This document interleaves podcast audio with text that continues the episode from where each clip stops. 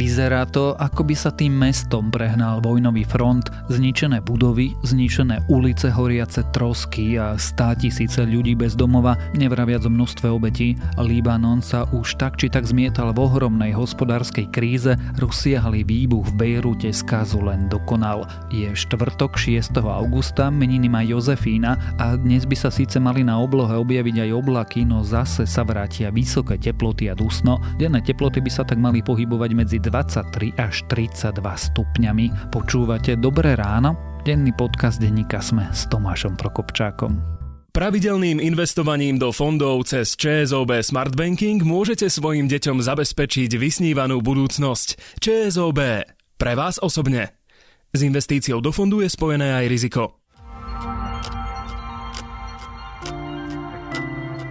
A začneme ako vždy krátkým prehľadom správ. Monika Jankovská zostáva vo väzbe. Špecializovaný trestný súd včera zamietol stiažnosť bývalej štátnej tajomníčky. Naopak na slobodu by sa mohla dostať súdkyňa Denisa Cviková. Jankovskú, ktorú volal Marian Kočner moja opička, zadržali počas akcie Búrka. Je obvinená z podplácania a bránia úplatkov. Špekuluje sa ale, že sa pokúša s prokuratúrou dohodnúť na spolupráci za drogovým kamionom, ktorý prevážal cez Slovensko drogy za miliardy eur, bola zrejme fiktívna firma z Bratislavy. Drogový kamión smeroval z Mexika cez chorvátsky prístav Rieka do Bratislavy. V špeciálnych ukrytoch viezol 1,5 tony pervitínu, zadržali ho v colnom sklade v Nitre a inšpekcia ministerstva vnútra teraz preveruje, či colníci predčasným informovaním celú akciu nezmarili. Ukrajina zaradila Slovensko a Česko do tzv. červeného zoznamu krajín s nepriaznivou epidemiologickou situáciou. Problémom je počet nakazených koronavírusom. Včera úrady u nás oznamili 49 nových nakazených, väčšina v Bratislavskom okrese. V Trenčianskom kraji sú zase v karanténe stovky ľudí, lokálne ohniska sa objavili v okrese Nové mesto nad Váhom. Po novom moste v talianskom Janove prešli prvé autá. V útorok v meste odovzdali do používania diálničný most, ktorý nahradil zrútený Murandyho most. Ten spadol v roku 2018.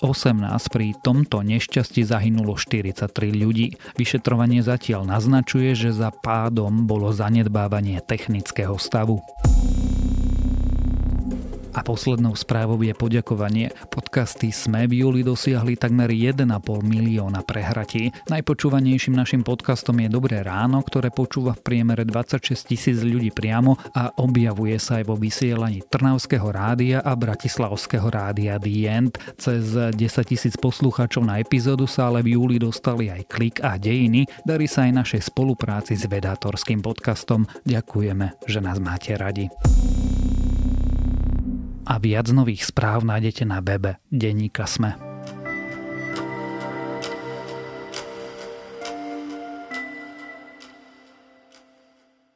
Vyzeralo to hrôzo strašne. Na mieste stúpal obrovský kúdol bieleho dymu, pod ktorým prebleskovali menšie výbuchy, keď sa tu zrazu zdvihol ohromný biely a neskôr tmavý hríb s rázovou vlnou, až človeku nabehli spomienky na dokumentárne filmy opisujúce testy jadrových bomb. Obrovská explózia v Bejrúte prakticky zdemolovala hlavné mesto Libanonu. Špekuluje sa o 100 tisícoch obyvateľov bez domova, počet mŕtvych nie je jasný, no pôjde najmenej do 100 poviek. Čo sa teda stalo a čo to znamená pre už predtým bankrotujúcu krajinu, nám dnes povie šéf zahraničného spravodajstva denníka SME Matúš Krčmárik. Hello again, this is the news hour from Al Jazeera. Adrian Finnegan here in Doha. There's been a large explosion in Lebanon's capital, Beirut, within the last hour. Let's show you some latest pictures.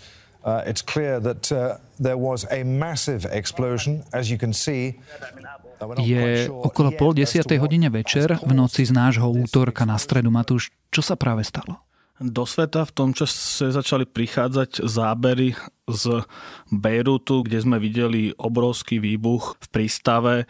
To, čo sme tušili, že bude asi poničené mesto, teda otrasy boli cítiť v, v okolitých budovách, tie postupne sa rozpadávali postupne pribúdali počty obetí, najprv to boli desiatky, teraz sa hovorí o viac ako 100, ale doteraz prebieha prehľadávanie v troskách, takže ten počet obetí pravdepodobne asi ešte vystúpa, ale keď sa pýtaš, čo sa odohralo, tak sa stalo to, že najprv bol menší výbuch a potom väčší výbuch, ten obrovský, s tou obrovskou ohňom, plameňom vo farbách od oranžova do červena podľa toho, ako sa na to kto pozeral v akom čase. Vyzeralo to veľmi desivo až apokalypticky. A presne čo sa stalo, sa zatiaľ len domnievame, ale úrady hovoria, že vybuchol sklad, v ktorom bolo až 2750 tón dusičnanu amónneho, čo je látka, ktorá sa používa aj v hnojivách, ale aj pri výbušinách, lebo vie spôsobiť e, tento typ výbušín. Je to dokonca látka, ktorá sa používa aj pri teroristických útokoch. Použil napríklad Breivik v roku 2000 11, keď utočil v Osle ešte predtým, ako sa presunul na ostrov na Otoju. Ostaňme ešte na tej scéne, na tých videách, pretože vzniklo veľa videí, keďže tie výbuchy boli niekoľko.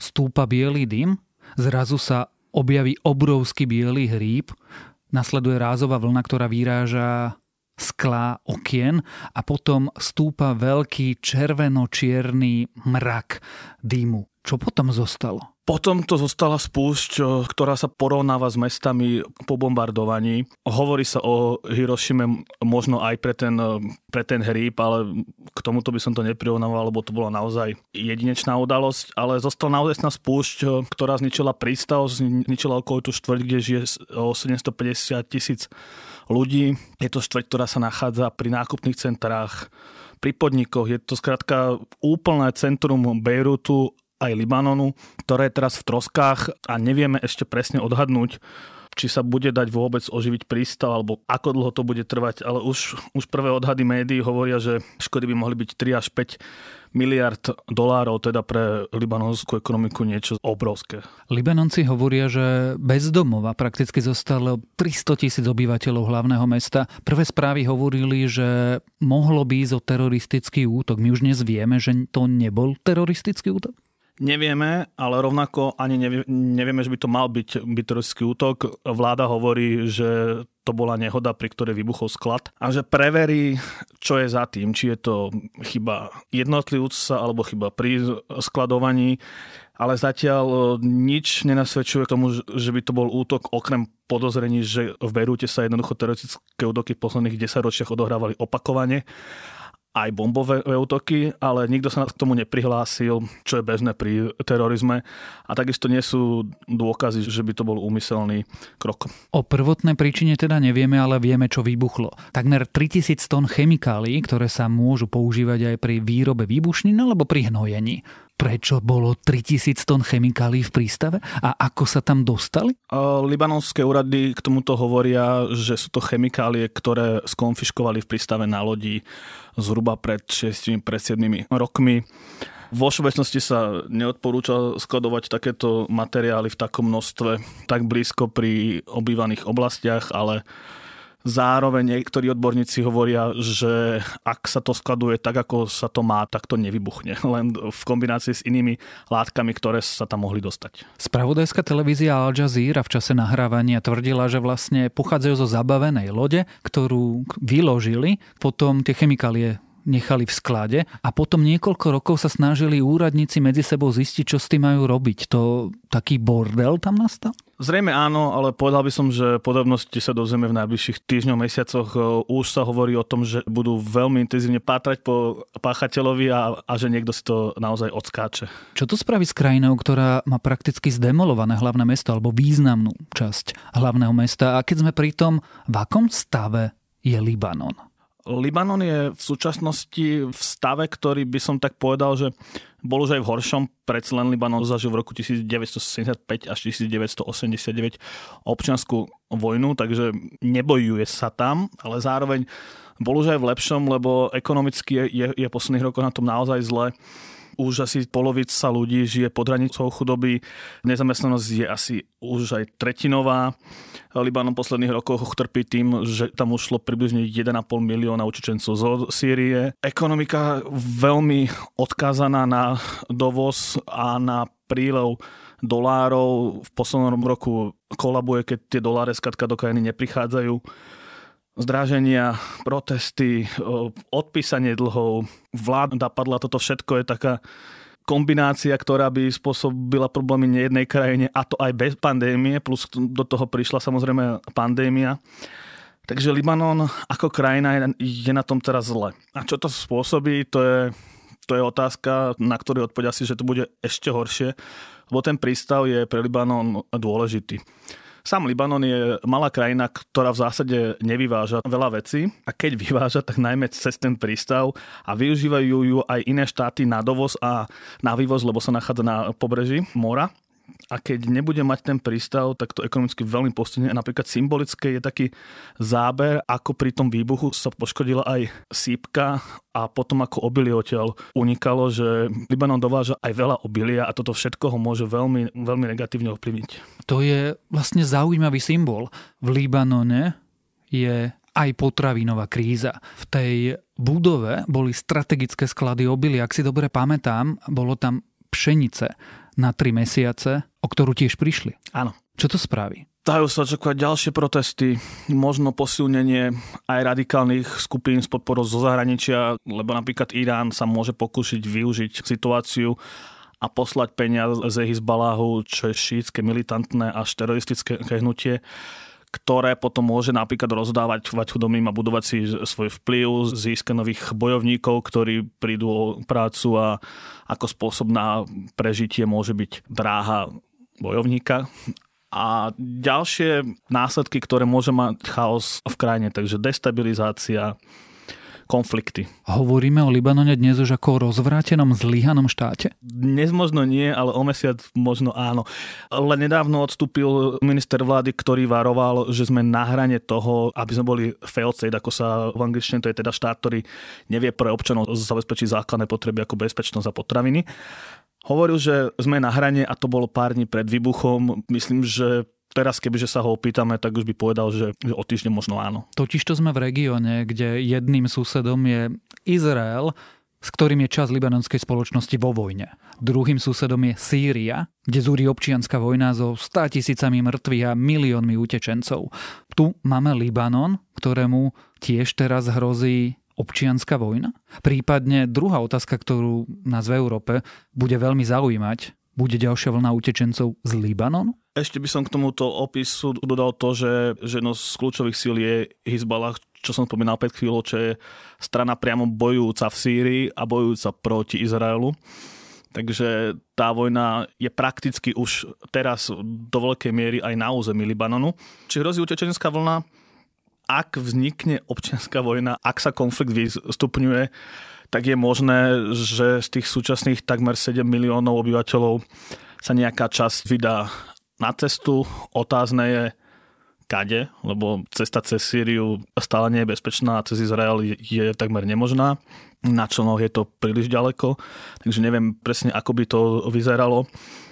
Ale dúfam, že tak nestane. Ty keby si si mal typnúť alebo odhadnúť, ako bude sa situácia v Libanone vyvíjať, špeciálne po tej symptomatickej bodke v hlavnom meste, ako bude? Ja si myslím, že sa dá očakávať nárast e, vplyvu pri Hizbaláhu, ktorý dostane svoju podporu od Iránu a potom sa dá očakávať, že napríklad arabské štáty ako Saudská Arábia, Emiráty či Katar sa pokúsia podporovať miestne skupiny. A ten súčasný systém, kde sa o vládu delia šíti, suniti a kresťania bude veľmi krehký, teda krehký je už aj teraz, ale ešte viac narušený, problémový, že konflikty sa budú stupňovať. Môžem dúfať, že v istom bode si povedia všetky strany, že lepšie je to upokojiť, ale to sa väčšinou nestáva v čase takej krízy, do akej sa, sa dostal teraz Libanon. Naznačuje, že Libanon sa stane zástupným boiskom podobne ako Sýria, Jemen, Líbia a ďalšie štáty? On do veľkej miery ním je už 10 ročia, takže áno. Ako, keď to celé zhrnieme, sa vlastne mohlo stať, že z perly Levantu, z turistickej destinácie, z jednej z najkrajších krajín v regióne, zostalo toto. Libanon vznikol v roku 1945, dovtedy bol súčasťou Francúzska a vtedy sa na jeho území odohrávajú, ja som to nazval tak v článku, že všetky konflikty Blízkeho východu. Vysvetlím. Tam vidíme spor medzi šítmi a sunitmi o vplyv nad regiónom. To je Hizbalách a suniti. Vidíme tam spor medzi Izraelom a Arabmi. To je tam na juhu Libanonu, kde Izrael boje pravidelne s, s Hizbalahom. Plus tam vidíme takú, takú otázku, že, že či ešte bude nejaké miesto na Blízkom východe, kde kresťania môžu mať vplyv lebo Libanon je, je jediný štát, kde kresťania majú moc nejakým spôsobom. A keď toto všetko sa ocitne na jednom mieste, na území, ktoré je 5 krát menšie od Slovenska, tak je to skrátka veľa. To je tlak, ktorému je ťažké vzdorovať. Tak uvidíme, ako to dopadne. Asi držme obyvateľom Libanonu a špeciálne Beirutu v tomto zápase palce o výbuchu v libanonskom hlavnom meste, ale aj o geopolitickej a strategickej situácii v celej krajine sme sa rozprávali so šéfom zahraničného oddelenia denníka SME Matúšom Krčmárikom. Lebanon's Prime Minister Hassan Diab addressed the nation, promising that the victims would get justice for what happened. It will not pass without accountability. Those responsible for this catastrophe will pay the price. This is a promise to the martyrs and injured. This is a national commitment.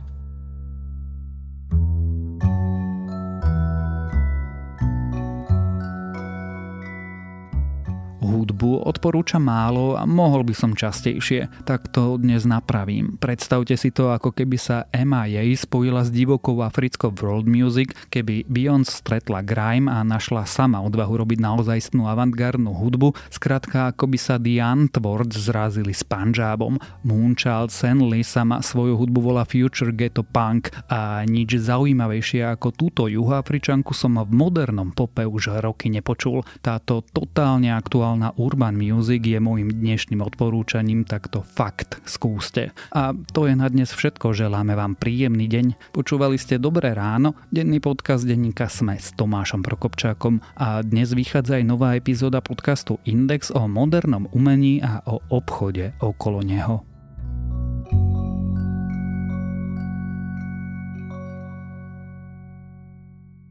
Pravidelným investovaním do fondov cez ČSOB Smart Banking môžete svojim deťom zabezpečiť vysnívanú budúcnosť. ČSOB.